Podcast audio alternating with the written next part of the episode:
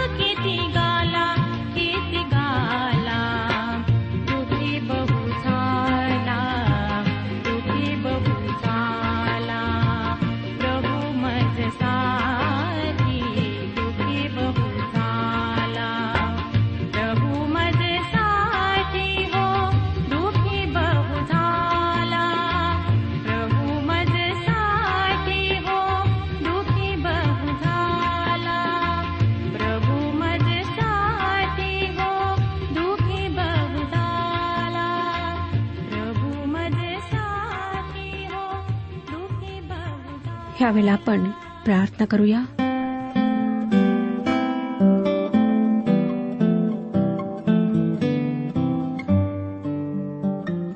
सर्वसमर्थ पवित्र परमेश्वर पित्या तू जो आमचा सृष्टीकर्ता आहेस या सृष्टीवर ज्या तुझे नियंत्रण आहे त्या तुझ्यासमोर आम्ही नतमस्तक होत आहोत.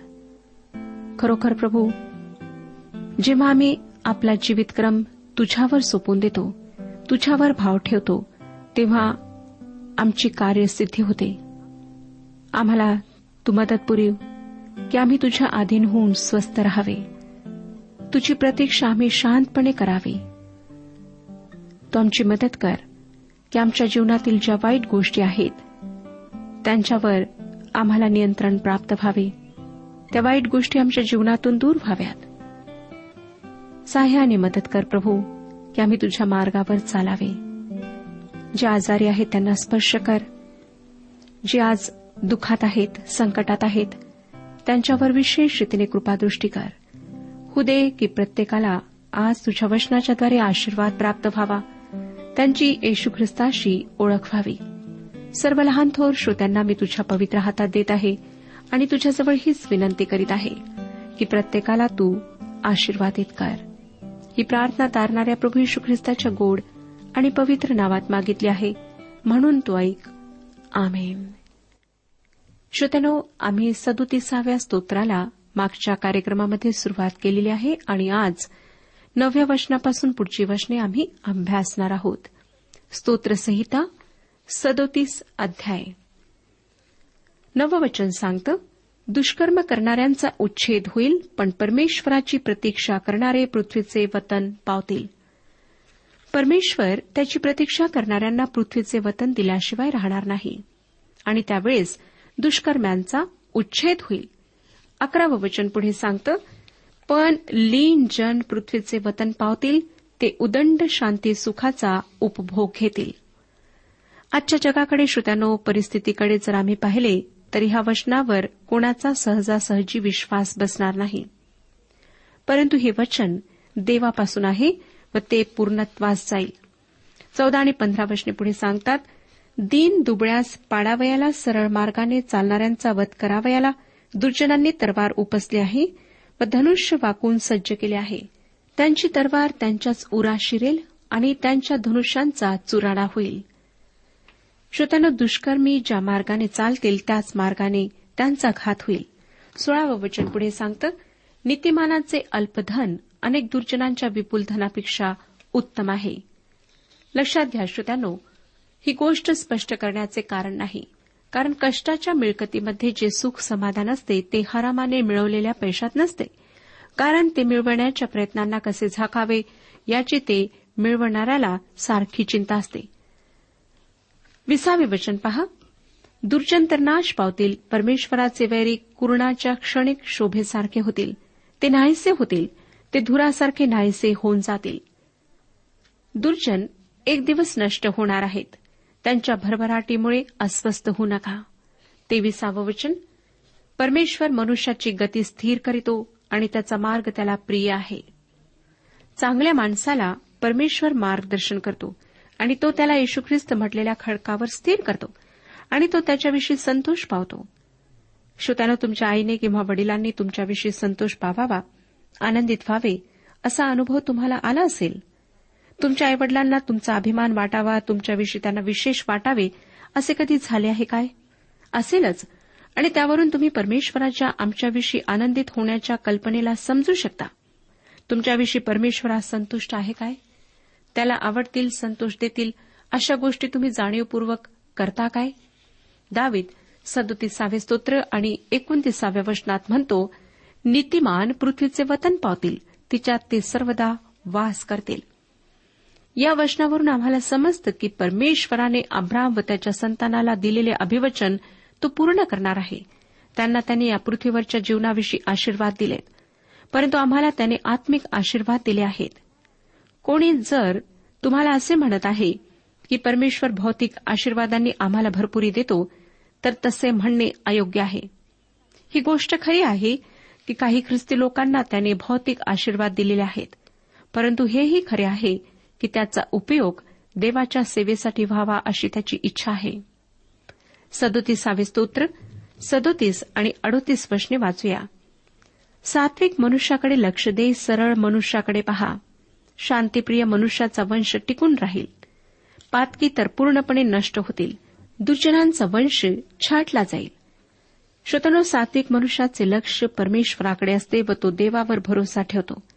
त्याच्यावर त्याची श्रद्धा असते आणि त्याला शेवटी शांती प्राप्त होते. परंतु दुर्जनांचा नाश म्हणजे काळ्या दगडावरची रेग आहे. परमेश्वर आम्हाला या स्तोत्राद्वारे फार दिलासा देऊन बोधही करतो. तो आम्हाला पुढे प्राप्त होणाऱ्या प्रतिफळाची जाणीव करून देतो. आता आपण अडोतीसाव्या स्तोत्राला सुरुवात करूया. शारीरिक आजाराच्या निमित्ताने या स्तोत्रकर्त्याने आपली पाप कबुली दिली आहे. हे स्तोत्र दाविदाची पाप कबुली आहे आणि ते त्याच्या आजाराविषयी देखील आहे. दावीद कसल्याशा आजाराने ग्रस्त आहे? त्याच्या या आजाराची कोठे नोंद नाही परंतु त्या आजारातून बाहेर पडल्याबद्दल तो देवाचे आभार मानित आहे. अडोतीसावे स्तोत्र पहिले वचन वाचूया. हे परमेश्वरा क्रोधाने मला शासन करू नको संतापून मला शिक्षा करू नको. एखाद्या लहान लेकराने आपल्या चुकीचा पश्चाताप करावा आणि त्याविषयी त्याला जी शिक्षा होत आहे तिच्याविषयी कळवळून आपल्या आईला म्हणावे कृपा करून मला शिक्षा करू नको मला दूर लोटू नकोस. तसेच दावीत या ठिकाणी म्हणत आहे त्याचे व परमेश्वराचे नाते इतके जवळचे आहे. दुसऱ्या आणि तिसऱ्या वचनात तो म्हणतो तुझे बाण माझ्या देहात खोल रुतले आहेत. तुझ्या हाताच्या भाराने मी दबलो आहे.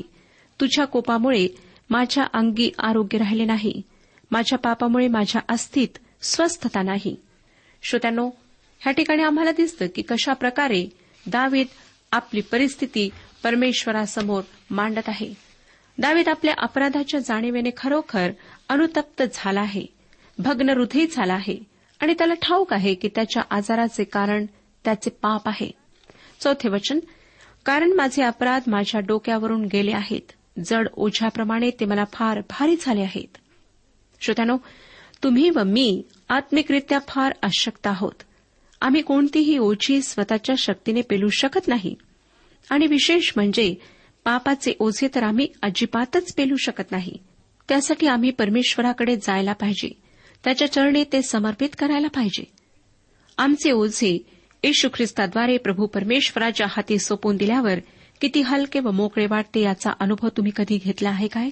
विश्वासणाऱ्यांसाठी हा अनुभव नवा नाही. अडतीसावे स्तोत्र पाच ते आठ वचने आपण वाचूया. माझ्या मूर्खपणामुळे माझ्या जखमा सडून त्यात दुर्गंधी सुटली आहे. माझ्या अंगाला आळेपिळे येतात. मी अगदी वाकून गेलो आहे. दिवसभर मी सुतक्याच्या वेशाने फिरतो. माझ्या कमरेला दाह सुटला आहे. माझ्या अंगी आरोग्य अगदीच राहिले नाही. माझे अंग बधीर झाले आहे व फारच ठेचून गेले आहे. मी आपल्या हृदयातील तळमळीमुळे ओरडत आहे. श्रोत्यानो ह्या ठिकाणी आम्हाला दिसतं की दाविदाची काय स्थिती होती. दावीद या ठिकाणी म्हणत आहे की त्याचा मूर्खपणा त्याच्या आजारपणास कारणीभूत झाला आणि आता त्याला मानसिक यातनाही होत आहेत. बऱ्याचदा श्रोत्यानो आमच्या मूर्खपणामुळे आम्ही चुका करतो आमच्या हातून पाप होते आणि त्या पापाची बोचरी जाणीव जेव्हा आमच्या मनाला असह्य होते व आम्हाला कोणाजवळही मन मोकळे करण्याची संधी मिळत नाही किंवा भीती वाटते तेव्हा शेवटी त्या मानसिक यातनांचा आमच्या शरीरावर परिणाम होत राहतो. परंतु प्रभू यशू ख्रिस्त आमचा उत्तम मित्र आहे. या स्तोत्रात पुढे दावी सांगतो त्याप्रमाणे आमचे आप्त स्वकीय आमचे प्रियजन आम्हाला समजून घेणार नाहीत परंतु येशू ख्रिस्त आम्हाला समजून घेऊ शकतो. कारण तो तुमच्या व माझ्यासारखा दुबळा मानव बनून या पृथ्वीवर राहिला. त्याने तुमच्या व माझ्यासारखेच मोहांना तोंड दिले. परीक्षांना तो सामोरा गेला. परंतु त्या सर्वावर त्याने विजय प्राप्त केला. श्रोत्यानो आज तुमच्या अपराधामुळे तुम्ही एकाकी पडला आहात काय? आजारी दुःखी अस्वस्थ आहात काय? तुम्ही जर येशू ख्रिस्ताजवळ आपले मन मोकळे केले आपले अपराध कबूल केले तर तो तुमचे सहाय्य केल्याशिवाय राहणार नाही. तुमच्या अपराधांची क्षमा करून तुम्हाला स्वतःची शांती दिल्याशिवाय राहणार नाही. त्याने योहानकृष शुभवर्तमान चौदावा अध्याय सत्ताविसाव्या वचनात सांगितले. योहानकृष शुभवर्तमान चौदावा अध्याय सत्ताविसावे वचन मी तुम्हास शांती देऊन ठेवतो आपली शांती तुम्हास देतो. जसे जग देते तसे मी तुम्हास देत नाही. तुमचे अंतकरण अस्वस्थ अगर भयभीत होऊ नये. प्रिय श्रोत्यानो प्रभू यशू ख्रिस्त आम्हा प्रत्येकासह आहे. फक्त आम्ही त्याला त्याच्या नावाने बोलवायला हवे. त्याच्याजवळ आपली पापे कबूल करायला हवीत. आणि त्याच्या या वचनाची सत्यता आम्ही अनुभवायला हवी. श्रोत्यानो पुष्कळसे लोक ह्या स्तोत्राचा वेगळाच अर्थ काढून येशू ख्रिस्ताच्या वधस्तंभावरील मरणाशी त्याचा संबंध जोडतात आणि म्हणतात की जेव्हा येशू ख्रिस्ताने संपूर्ण मानवजातीच्या पापांना स्वतःवर घेतले तेव्हा त्याने साक्षात मानवजातीचे सर्व आजार सुद्धा स्वतःवर घेतलेत. हे खरे असू शकत नाही कारण रोग पापाचा परिणाम आहे आणि येशू ख्रिस्त निष्पाप होता. त्याच्यात मुळीच पाप नव्हते. तो पवित्र होता. पापी स्वभावातून त्याचा जन्म झाला नाही. येशू ख्रिस्ताच्या या पृथ्वीवरील जीवनाविषयी परमेश्वर पित्याने मार्कृशुभर्तमान पहिला अध्याय आणि अकराव्या वचनात म्हटले मार्कृशुभर्तमान पहिला अध्याय आणि अकरावे वचन. तेव्हा आकाशातून अशी वाणी झाली की तू माझा पुत्र मला परमप्रिय आहेस.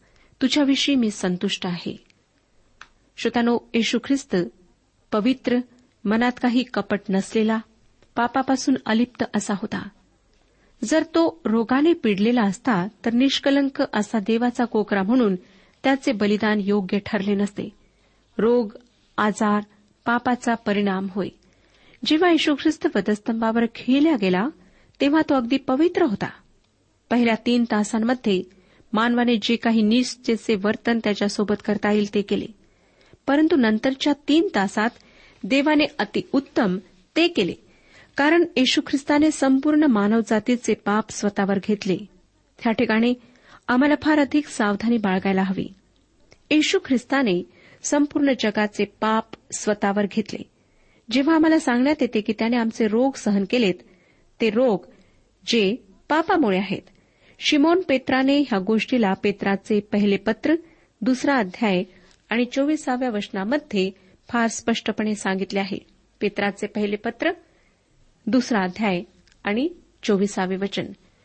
त्याने स्वतः तुमची आमची पापे स्वदेही वाहून खांबावर नेली ह्यासाठी की आपण पापाला मेलेले होऊन सदाचरणासाठी जगावे. त्याला बसलेल्या माराने तुम्ही निरोगी झाला. कशापासून निरोगी? आमच्या रोगांपासून नाही. आमच्या पापांपासून निरोगी झालो. त्याने आमची पापे स्वतःवर घेतलीत आणि आमच्या पापांचा प्रश्न त्याने सोडवला. त्याचे शरीर रोगीटले नव्हते श्रोतानो रोग पापाचा परिणाम आहे आणि येशू ख्रिस्तात कुठलेही पाप नव्हते. हे म्हणणे अगदी चुकीचे आणि वायफळ आहे की येशू ख्रिस्त जेव्हा क्रुसावर टांगल्या गेला तेव्हा तो रोगी होता. आज जे आम्ही रोगी व आजाराने ग्रस्त आहोत ते आम्ही ह्या स्तोत्रात दाविदासोबत स्वतःला ठेवू शकतो. आणि हे अगदी बरोबर आहे की प्रथम आम्ही आमचे आजार रोग त्या महान वैद्याजवळ आणावेत. आणि उत्तमात उत्तम त्याच्याकडे जावे. डॉक्टरजवळ जी बुद्धीची चातुर्य आहे ते सर्व देवाकडून त्यांना प्राप्त झालेले असते. मग आपण हे माना किंवा नका मानू. बरेचसे लोक आज अशी शिकवण देतात की औषध घेणे चुकीचे आहे किंवा डॉक्टरकडे जाणे चुकीचे आहे. माझं म्हणणं हे आहे की जी औषधे आहेत ती परमेश्वराची निर्मिती आहे. डॉक्टरांना बुद्धी देणारा परमेश्वर आहे. म्हणून डॉक्टरकडे जाणे औषध घेणे काही वावगे नाही. परंतु ह्या बाबतीत मी वाद घालू इच्छित नाही. आता आपण एकोणचाळीसाव्या स्तोत्रावर थोडक्यात मनन करूया. हे स्तोत्र उत्तर क्रियेसाठी आहे. हे चित्तवेधक स्तोत्र मानवजातीचा अशक्तपणा चंचलपणा व नीचपणा व्यक्त करणारे मानवी अस्तित्वाची व्यर्थता स्पष्ट करणारे आहे. या स्तोत्राचा उपयोग बऱ्याचदा उत्तर क्रियांकरिता केला जातो. काहींच्या मते हे स्तोत्र स्तोत्रसंहितेमधील सर्वात सुंदर शोकगीत आहे. पेरोने यांच्या मते ह्या पवित्र गायकाच्या मनात दबलेल्या भावना आहेत. आणि त्याच्या मनात विचारांनी खूप गर्दी केली असली तरी तो त्या विचारांना शब्दात व्यक्त करीत नव्हता. कारण समोरच्या सहानुभूती नसलेल्या लोकांसमोर आपल्या तोंडातून नको ते शब्द बाहेर पडतील आणि समोरच्या दुष्टांना त्याच्या विरुद्ध बोलायला संधी मिळेल अशी भीती त्याला वाटते. आणि शेवटी आपल्या भावना आणखीन दाबून ठेवता येत नाहीत म्हणून तो त्या माणसासमोर नाही तर देवासमोर त्या व्यक्त करीत आहे. आणि देवाच्या दृष्टिकोनातून जीवनाच्या समस्येकडे पाहिले नाही तर ती समस्या किती निराशादायक असते हे जणू त्याला माहीत आहे. श्रोत्यानं खरोखर अगदी प्रामाणिकपणाने विचार केला तर देवाच्या या विश्वामध्ये मानवी जीवन एक प्रचंड अपयश आहे. आणि देवाशी नातेसंबंध नसतील तर ते निरर्थक आहे. खरोखर येशू ख्रिस्त या देवपुत्राशिवाय काहीही अर्थपूर्ण नाही. आपण या सुंदर स्तोत्राचे म्हणजे एकोणचाळीसाव्या स्तोत्राचे पहिले वचन वाचूया. पहिलं वचन सांगतं स्तोत्रसहिता एकोणचाळीसावा अध्याय पहिलं वचन. मी म्हणालो की आपल्या जिभेने पाप करू नये म्हणून आपल्या चालचलणुकीस जपेन. माझ्यासमोर दुर्जन आहे तोपर्यंत मी आपल्या तोंडाला लगाम घालून ठेवीन. हे दाविदाचे स्तोत्र आहे आणि हे मुख्य गवई यदुथून ह्याला समर्पित आहे. हा यदुथून कोण होता? बहुतेक त्यानेच ह्या स्तोत्राचे संगीत लिहिले असावे. इस्रायलांच्या भक्तीशी ज्या तीन संगीतकारांचा संबंध होता त्यापैकी हा एक होता. आसाफ हेमान हे दुसरे दोन होते.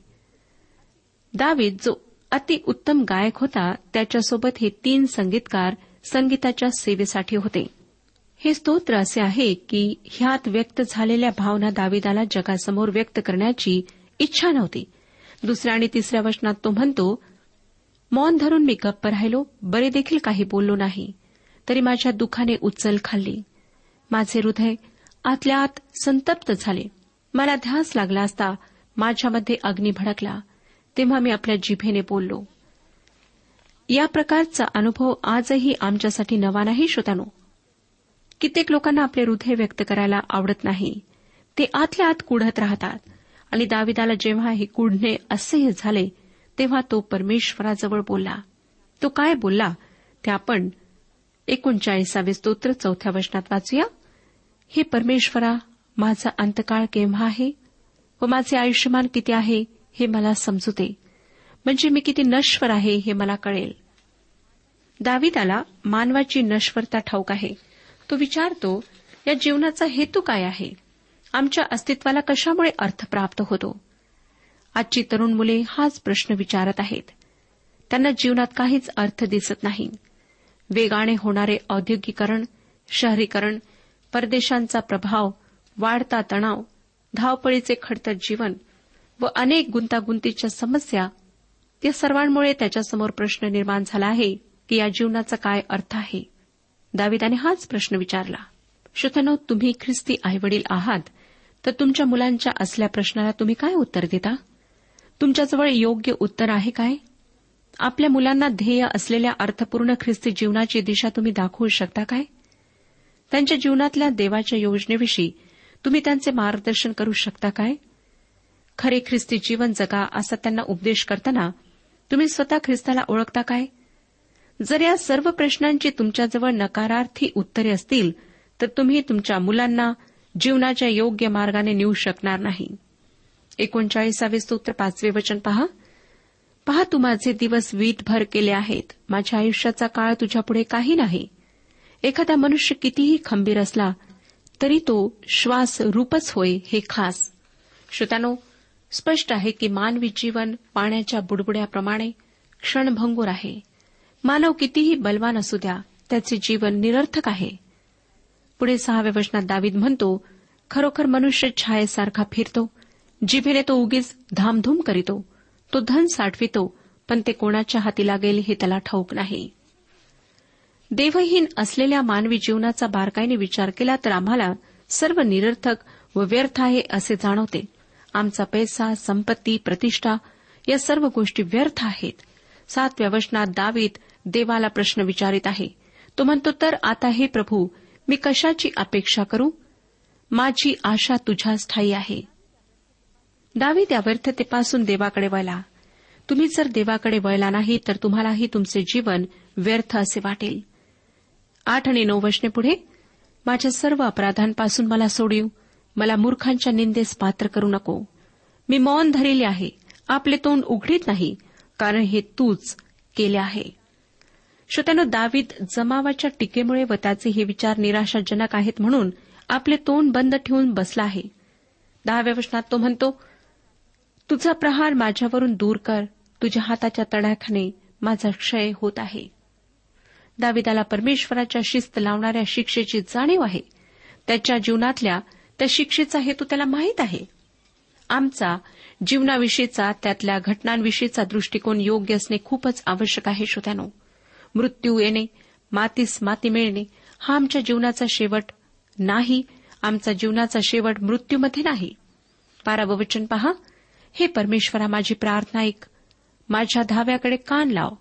माझे अश्रू पाहून उगा राहू नको कारण मी आपल्या सर्व पूर्वजांप्रमाणे तुझ्यापुढे परदेशीय व उपरी आहे. श्रोत्यानो आम्ही या पृथ्वीवर असे काही वावरतो की जणू काही पृथ्वीच आमची कायमची वास्तव्याची जागा आहे. पण आम्ही हे विसरतो की ख्रिस्ताचे अनुयायी असल्यामुळे आम्ही या जगात परके व प्रवासी आहोत. आमचे नागरिकत्व स्वर्गाचे आहे. आम्हाला सार्वकालिक जीवनाची आशा आहे. तेराव्या वचनात नंतर शेवटी दावीद म्हणत आहे मी येथून जाऊन नाहीसा होण्यापूर्वी आनंदित व्हावे म्हणून माझ्यावर असलेली तुझी क्रोधदृष्टी काढ. तो म्हणत आहे की माझे जीवन असे असू दे की त्यामुळे लोक तुझ्याकडे येण्यापासून परावृत्त होणार नाहीत. तर त्यांनाही सार्वकालिक जीवनाची उत्सुकता वाटेल. अनेकदा श्रोत्यानो विश्वासणारे म्हणून आम्ही साक्ष देतो. येशूला आमचा तारणारा म्हणून आम्ही कसे स्वीकारले हे आम्ही लोकांना सांगतो. पण आमचे वर्तन त्यानुसार आहे की नाही हे आम्ही पारखायला हवे. मला बराच अनुभव आहे की लोक साक्ष देतात. आणि नंतर काही दिवसांनीच त्यांचं जीवन पहिले जसं होतं तसंच राहतं. त्यांच्यामध्ये कुठलाच फरक जाणवत नाही. आज स्वतःच्या जीवनाचं परीक्षण करा आणि पहा की काय येशू ख्रिस्ताला जीवन समर्पित केल्यानंतर तुमच्या स्वभावामध्ये तुमच्या वर्तणुकीमध्ये तुमच्या कार्यांमध्ये फरक आलेला आहे किंवा नाही किंवा आपण तसंच जीवन जगत आहात. जर असं आहे श्रोतनो तो तुम्ही स्वतःला धोका देत आहात. गंभीरपणे ह्या गोष्टीवर विचार करा आणि पुन्हा एक वार आपलं जीवन ख्रिस्ताच्या हातात समर्पित करा. परमेश्वर आपला सर्वांस आशीर्वाद देऊ. आजच्या उपासना कार्यक्रमात परमेश्वराच्या जिवंत वचनातून मार्गदर्शन आपण ऐकलं. आजच्या या वचनातून आपणास काही आशीर्वाद मिळाला असेल यात काही शंका नाही. सुदैव हो जीवनविषयक काही शंका असल्यास किंवा काही प्रश्न असल्यास किंवा काही प्रार्थना निवेदन असल्यास पत्राद्वारे आम्हास अवश्य कळवा. आम्हाला अगदी आनंदच होईल. पत्र व्यवहारासाठी आमचा पत्ता लिहून घ्यावा. कार्यक्रम उपासना पोस्ट बॉक्स क्रमांक एक शून्य दोन बेजनबाग नागपूर पिनकोड क्रमांक चार चार शून्य शून्य शून्य चार. आमचा ईमेल अॅड्रेस आहे Marathi T T B at radio eight eight two dot com. Email address पुन्हा एकदा ऐका. Marathi TTB at radio eight eight two dot com बरं तर आता इथेच थांबूया कारण आपल्या कार्यक्रमाची वेळही संपत आलेली आहे. पुन्हा आपली भेट आपल्या पुढल्या कार्यक्रमात तोपर्यंत नमस्कार.